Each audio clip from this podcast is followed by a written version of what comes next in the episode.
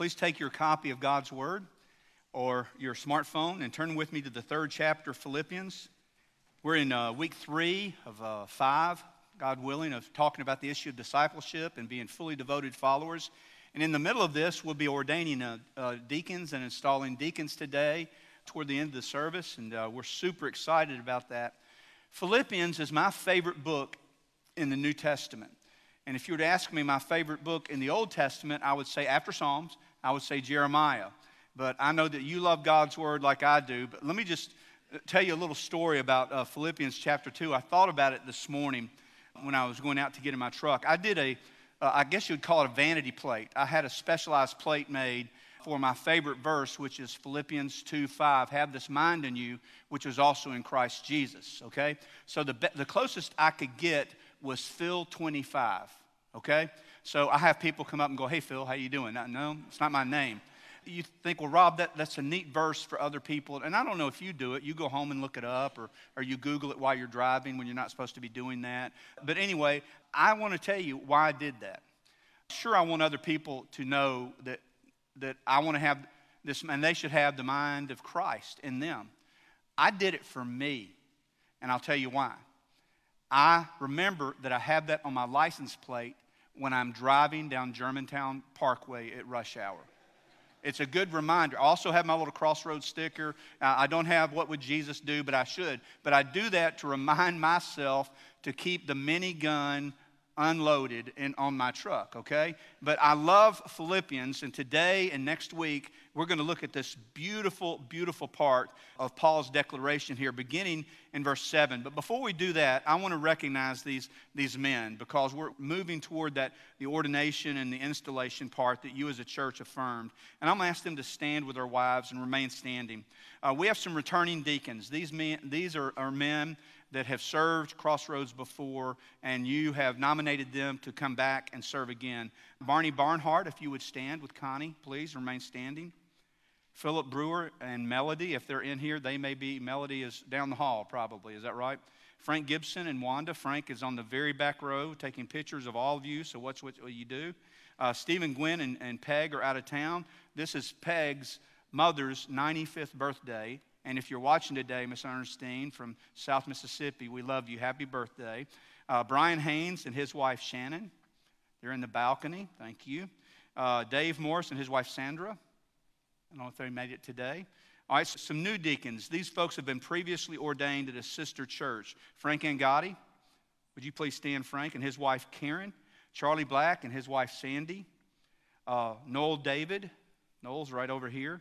Hubert Rushing and Diane holding down the balcony as well. These are folks that will be uh, returning today, and I want you to meet now, but you'll meet a little more of them a little bit later. The ones that will be ordaining today Bryant Langley and his wife Melissa, Bobby Poole and his wife Gina, right here, and Scott Strib. Thank you. You may be seated. I wanted you to put names with faces for what we're doing today. But look in verse 7 of Philippians uh, chapter 3. Now, keep in mind, this is not just a deacon ordination message, this is for every single one of us. And this is going to be very familiar. If you could see my Bible, you could see thumbprints and probably a tear stain here or there and scratches of my poor handwriting all over it. I just love this section of God's Word. Verse 7 For what things were gained to me, these I've counted loss for Christ. Yet indeed I also count all things loss for the excellence of the knowledge of Christ Jesus my Lord, for whom I've suffered the loss of all things, and count them as what? Rubbish, that I may gain Christ, and be found in him, not having my own righteousness, which is from the law, but that which is through faith in Christ, the righteousness which is from God by faith, that I may know him and the power of his resurrection and the fellowship of his sufferings, being conformed to his death, if by any means I may attain to the resurrection of the dead. So, what you see in this section, and maybe you've heard me preach on this before, you see that Paul wants to be found in Jesus. That's in verse 8. He wants to continue to have faith in Jesus. He wants to have fellowship with Jesus, and he knows that he has a future with Jesus. I pray that that's my declaration today and my testimony today and yours as well. Verse 12 Not that I've already attained or already am already perfected, but I press on. I just, I just wonder if there's anybody watching or in the room today that needs to press on. I press on that I may lay hold of that for which Christ Jesus also laid hold of me. Brethren, I do not count myself to have apprehended, but one thing I do. Forgetting those things which are behind and reaching forward to those things which are ahead, I press toward the goal for the prize of the upward call of God in Christ Jesus.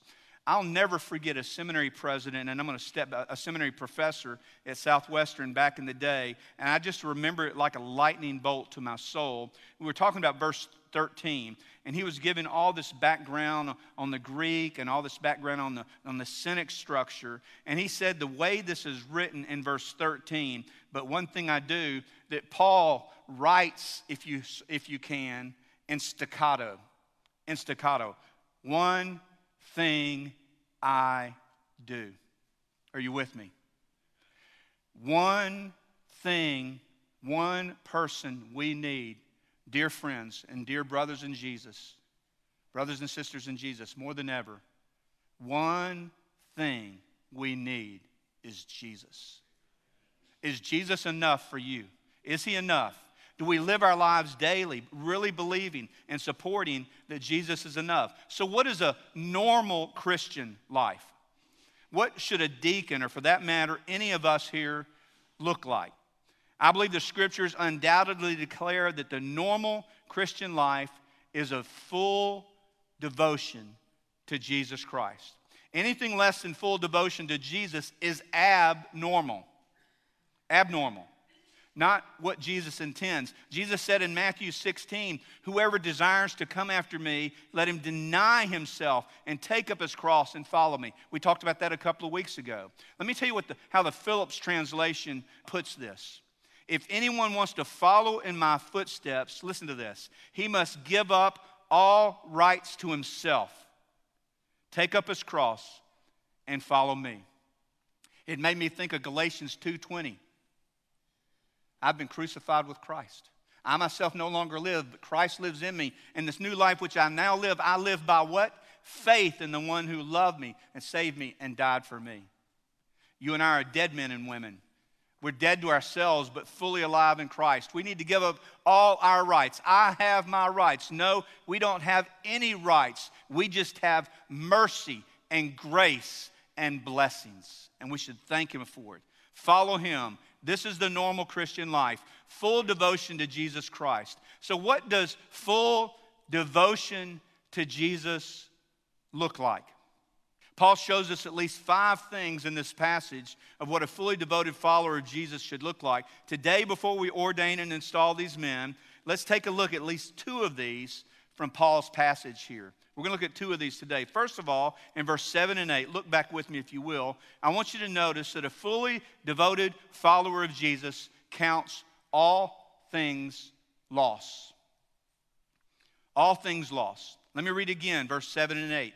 But what things were gained to me, these I've counted lost for Christ. Yet indeed I also count all things lost for the excellence of the knowledge of Christ Jesus my Lord, for whom I have suffered the what? Loss of all things loss, loss, loss. He says, The things I used to count as gain, I now count as loss.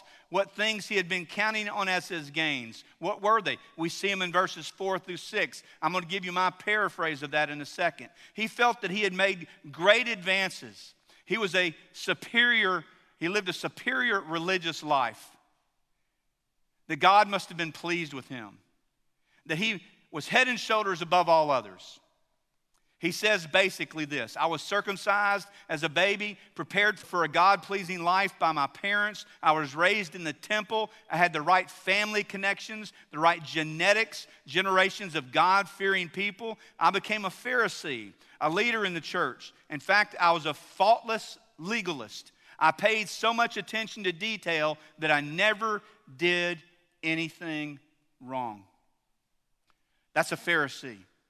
Now, I'm not sure that any of us that are watching or any of us in this room certainly don't feel this way, but I wonder if you really, at times, have, I really haven't done anything wrong. Now, there, I don't just mean in one little setting, but you think, you know, I do most everything right. What would it be like if we were to think, you know what, Lord, I want to live for you in such a way that I can't do anything right without you leading me? Paul said, This is what I thought of as my gains. I did have them, he asserts, in the asset column, but I've seen their worthlessness and I've now shifted them over to the liability column. Now, loss, this is a very interesting word. The word here is a word used to describe loss at sea. When a fully laden ship was in a raging storm, things would need to be thrown overboard if there was any hope of the ship making it through safely. The things they threw overboard were described with this Greek word that I'm going to butcher, but I'll spell it for you. Zemia, Z E M I A, which means loss. Paul says all that stuff was my distraction. I was proud of it. My hopes were in it. I came to my senses and I threw it overboard. Not only that, I count all things lost to follow Jesus. It's all rubbish. Literally, dung, filth. It's time for us to throw the distractions overboard.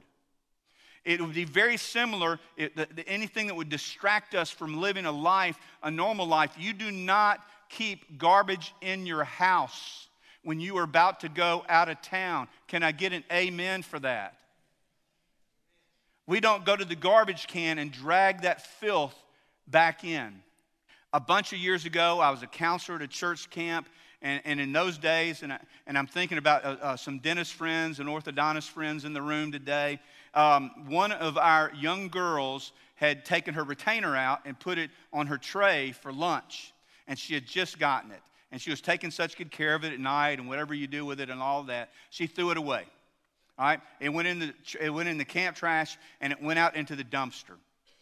This little girl, understandably, she's probably 14 or 15 years old, she had a complete cosmic meltdown. You don't understand. My mom and dad are going to be so upset with me. I'll never see the light of day again. They might try to stretch me on the board to punish me. You know, I don't know what's going to happen. She cried and she cried and she cried. Now, I didn't have any interns. Are y'all with me? I didn't have any interns in those days. All right, so it was me. It was me. I went dumpster diving, and it was very, very unpleasant. But I'll tell you this I made somebody else go with me, and we found that little girl's retainer. And I still to this day thought, I don't care what it cost. I don't care how much you try to steam clean this thing. I would not put that thing back in my mouth. Why would, why would we drag filth back into our lives. Why would we drag anything around? Please follow me at this. Why would we drag anything around that would, would laden us with missing fellowship and knowledge and the love and grace of Jesus Christ? Career, money, possessions, houses, cars, popularity, fame, security, fashion, the toys of this world, it's all rubbish. It's not necessarily sinful, but it's all rubbish. Think back when you were younger and you wanted that car, that car more than anything else. That car, if you could just have that car, it would be perfect. Your life would be perfect. Today, and I've said this before, today if you we drove that car drove by, we would go we would laugh at that hoopty that went by. Or we would see it in one of those smash things where you take a sledgehammer and you pay a dollar and smash it. You know, it's all kinds of things that we think we just have to have. But at the end of the day, all that we take to heaven is our soul and the relationships of people we pointed to Christ. And it's so much worth it all rubbish. I'm not pursuing it anymore. It's gone overboard that I may gain Christ. Friends, is there anything, this is the takeaway for the day, is there anything you love more than Jesus? I've had to ask myself that question. Is there anything you love more than Jesus? And I pray this just burns a hole in my soul and yours because you know when all of us declare, beginning with this guy right here, when all of us declare, Jesus, I want you more than anything, you know what happens next in our church? Revival. We've had little ones in the baptistry. Jesus, I want you more than anything. Why don't we, as adults and leaders and teenagers and students, why don't we say, I want you more than anything, Him and Him alone? That's full devotion. I'm going to date myself a little bit here. George McArdle was an original member of the Australian music group that I happen to like a whole lot, the Little River Band. Any fans in the room here? Okay, they're going, that's pretty bad, Rob. In the 70s, they sold 25 million records with songs like Cool Change. And I'm going to sing, uh, uh, no, I'm not either. Uh, cool, cool Change was one of their hits. Right before signing another contract with a major record company for $8 million, McArdle gave his heart to Jesus. He walked away right into becoming a fully devoted follower of Jesus. McArdle was known as Australia's most gifted bass guitarist. He would later say, listen to this, when I gave my life to Jesus and began singing songs about him, my guitar came to life just like my heart. All that other music, I just chunked it. Wow. A fully devoted follower of Jesus counts all things lost. Secondly, look in verse 10. A fully devoted follower of Jesus has a passion to know Christ. Paul says, I've done all this that I may know him. Now let's just focus. We focused on loss. Now let's focus on know. That means to know personally, up close, by experience. Paul is saying, I used to be content with a lot of knowledge about God. Paul had been trained by the best. He sat at the feet of Gamaliel. He, the leading religious scholar of the day. Paul knew lots of his Bible from memory. As a matter of fact, Paul could probably quote most of the first five books of the Bible by memory. Probably could and he had studied law and theology to a great depth. Please hear me this morning. If you're watching online or in the overflow or in the lobby, please hear this. You can know a whole lot about God, but if you don't know here, but if you don't know him here, you're gonna bust hell wide open. I challenge us, Lord, I want to know you. We get so bogged down in some of the little idiosyncrasies, and I'm not saying they're not important, like, you know, are you Calvinist? Are you Arminian? Those, those are all things to be worked out and are very, very, very important. But here the bottom line is we just need to hunger for Him. Lord, I want to know you. And I'm just going to tell you, uh, and we'll talk more about this on another week a passion to know Jesus. Let me tell you what it requires. It requires a lot of quiet time where I don't have it. Well, if you want to know Him, you'll find it. And let me tell you the only, and I to say this very carefully, you can read a lot of great books. I can recommend a lot of great books. I read a lot. But I want to tell you the way to know Jesus is to listen, to be quiet, and to read His love letter. That's the way we can know Him. The word know here means to know personally, by experience, or up close. Paul is saying, I used to be content with a lot of knowledge about God, as I said. He says, but then one day I met the Messiah, Jesus. And you know what? He was not at all what I expected. For all my knowledge, I never knew him. I never knew him. When God revealed himself to, himself to Paul in a blinding light along that road to Damascus, it was Jesus. He'd been trying to serve God by opposing Jesus, and it turned out to be the same person. And Paul goes on to say, Now having caught a glimpse of him, all I want to do is to know him more. That's another takeaway. All I want to do is to know him more. You know, as you, as you make a commitment, and as I make a commitment, Lord, I want to know you more. I want to know you. I want to serve you. I want to love you more deeply. I want to be humble before you. I want you to make me who you want me to be. I don't want to gloat over this. I don't want to use my knowledge as a hammer against people. Lord, I just want to know you. And you know what happens when we say, Lord, I want to know you? We want to know him even more. Here's what else happens. When you get to know him and you're getting to know him in casual conversations with your family or you're trying to share Jesus with someone, they will see it in your face. They will see it in your face, in your countenance. They will hear it in your words because you will plead with them. Please give your heart to Jesus Christ. He, he and He alone can change your life. What could be more important in life than knowing the one who created you and saved you for Himself? The one who wants to spend not a lifetime, not just a lifetime with me and you, but an eternity with us. You know how long an eternity is? Forever and ever and ever and ever and ever. Amen. it never ends. I often sit with young couples who are preparing for marriage. I love the premarital process. I really do. It's a neat time to get to know couples, how to pray for them, to hear their stories. I just love the process very much. Other people I know don't like it. I happen to like it a whole lot. There's a series of questions that I've come up with down through the years just to make sure when I'm doing premarital counseling, I just want to make sure in couples in the room that I've married, officiated their marriage, they would tell you this is true. I just want to make sure my responsibility in standing before the Lord with them on their wedding day is to make sure they've turned over every rock and looked underneath it as much as possible. And it is, I am going to write a book someday, but it's very interesting what we can do.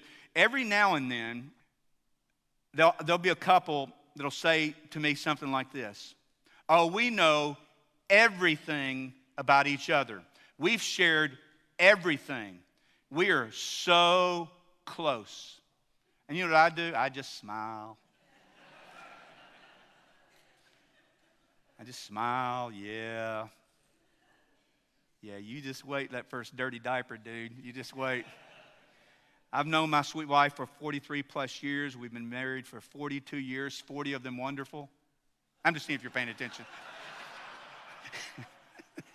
42 perfect years. I feel like I'm just starting to know her with all the wonderful things there is to know about another person. That may sound a little cheesy to you, but it's really true. Now, there are times, certainly in our marriage and certainly in your marriage, that you can complete other sentences. And there are other times when I'll say something and Vicki will look at me and go, You're crazy. You know, I get that a lot too. That's when, when you talk about knowing God, that will occupy us forever. He's amazing, He's wonderful, He's awesome, and He wants us to know Him because He knows us. Devoted disciples, deacons, and followers of Jesus, hear this count all things as loss, have a passion to really know Him. That's our prayer for you today. Let's prepare for the ordination. Uh, Bobby and Gina, Scott, Bryant, and Melissa, if you would come forward, please. Ted's going to help us get ready. Ted is our outgoing uh, chairman, and Mark Loftus couldn't be here today, our, our new chairman. And we're going to ask, as we, uh, Dr. Rogers used to say, that this is the laying on of hands, not words. So we're going to ask the folks that are joining us with the ordination, we're going to ask the uh, deacon officers to join us uh, as we lay hands on these folks. The ordained, uh, the ordained staff members to join us as well. And I want to invite any other, Brother Benny, any other ordained men in the room, ordained ministers, I should say. If you'd like to join us, that would be fine as well. And as we are laying hands on these couples today and on Scott, uh, we want to ask you to be in a spirit of prayer. Uh, I want to mention again what we talk about all the time. A deacon biblically is not a decision maker. Or they make decisions, they make important decisions within the church. They are uh, servants, they are towel bearers. And in these, these 12 plus years, almost 13 years, the deacons the Lord has brought our way have been incredible. Just had prayer with one of them before the service started today, and, and that, that just means so much. So, as we proceed here today, would you be in a spirit of prayer for these folks? We'll start. Brian, would you, would you lead out, please?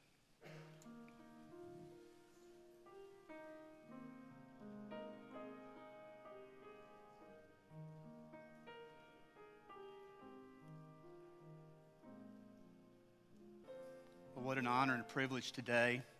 We're going to have an invitation in just a moment, but I want to pre- present some certificates of ordination uh, to these folks here. And I'm going to ask Dr. Mikey Milborn to pray the ordination prayer after this, if you would. Scott Strube, thank you, brother. Bobby Poole. Thank you. Bryant Langley. Would you all stand for the, you right here, stand for the prayer, please, and then you can go back to your seats before the invitation. Dr. Mewborn. Let's pray. Father God, the office of a deacon is, is nothing we take lightly. It's a very important role. It's a role that you have um, not only uh, brought forth, but you laid out its importance and its qualifications. And so, Lord, I pray for these brothers that come today um, and being ordained today. I thank you that they have lived a life of a great reputation, or repute. Um, they've been full of the Spirit and full of wisdom, as the book of Acts, chapter 6, tells us about. And I pray that you would help them and empower them and strengthen them to do all that you've called them to do at Crossroads here. And Lord, I thank you so much for their willingness to serve and uh, along with their wives. I thank you for the heart there of the family. I pray a special prayer on the family as a unit. I pray that you would help them to be um, the, folks that they're called to be in this uh, great ministry adventure, Lord. Thank you for their hearts, and I pray a blessing upon them. Help them, give them guidance, give them wisdom, fill them with your spirit, and help them to be all that, uh, that you have for them. Um, Lord, we love you, and we thank you so much that you have deacons in this church that love you and love this body. We pray that you would continue to empower them, continue to teach them, continue to help them, Lord God, throughout this incredible journey. We love you, Lord God, and thank you.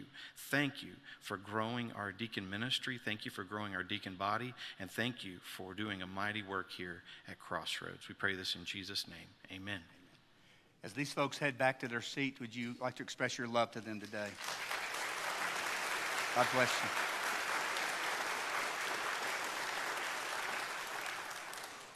We're going to have a hymn of invitation in just a moment before we leave. We have met, we have sung, we have prayed. A few of us, of us have cried. Some today have offloaded, offloaded those things that are considered loss. Others are contemplating that. There's some in the room and some watching today that maybe that sack of rocks you brought in the room today, you just want somebody to pray with you. Jesus is the burden bearer, He's the waymaker, He's the pain taker. Give all that to Him today. If you're here today and you've never said yes to Jesus as your Lord and Savior, come to Jesus right now. Oh, you may know about Him just as we've preached on today, but do you know Him? The longest distance in the world is the 18 inches between your head and your heart. Only Jesus can bridge the gap that sin has created. Would you come to Jesus today? We're not talking about if you've been a Baptist, a, a Catholic, or a Presbyterian, that's all fine. But today, you know that you need Jesus. Would you be the first one down the aisle, even if you're at the top of the balcony, even if you're in the choir floor, or one of the overflows in the lobby? Come to Jesus. If you're watching online today, 901 309 7777. If you get a voicemail, somebody will call you back. Come to Jesus. Secondly, if you just want to come alone or come with someone to the altar and pray, that's why it's built this way. It perfectly fits your feet or your knees, and it can more than handle your tears. Come today. If you're here and you believe the Lord is leading you to be a part of the Crossroads family, you know Jesus in your heart as your Lord and Savior, you're imperfect like we're imperfect, would you come today? Don't just be an attender, be a family member. Come to Jesus. Come today. Whatever decision you need to make, maybe it's about baptism, come. Father, I pray in these moments you would move in every heart and in every life as only you can. Have your way, Lord. Have your way. In Jesus' name, amen. Let's stand and sing. Who'll be the first to come today?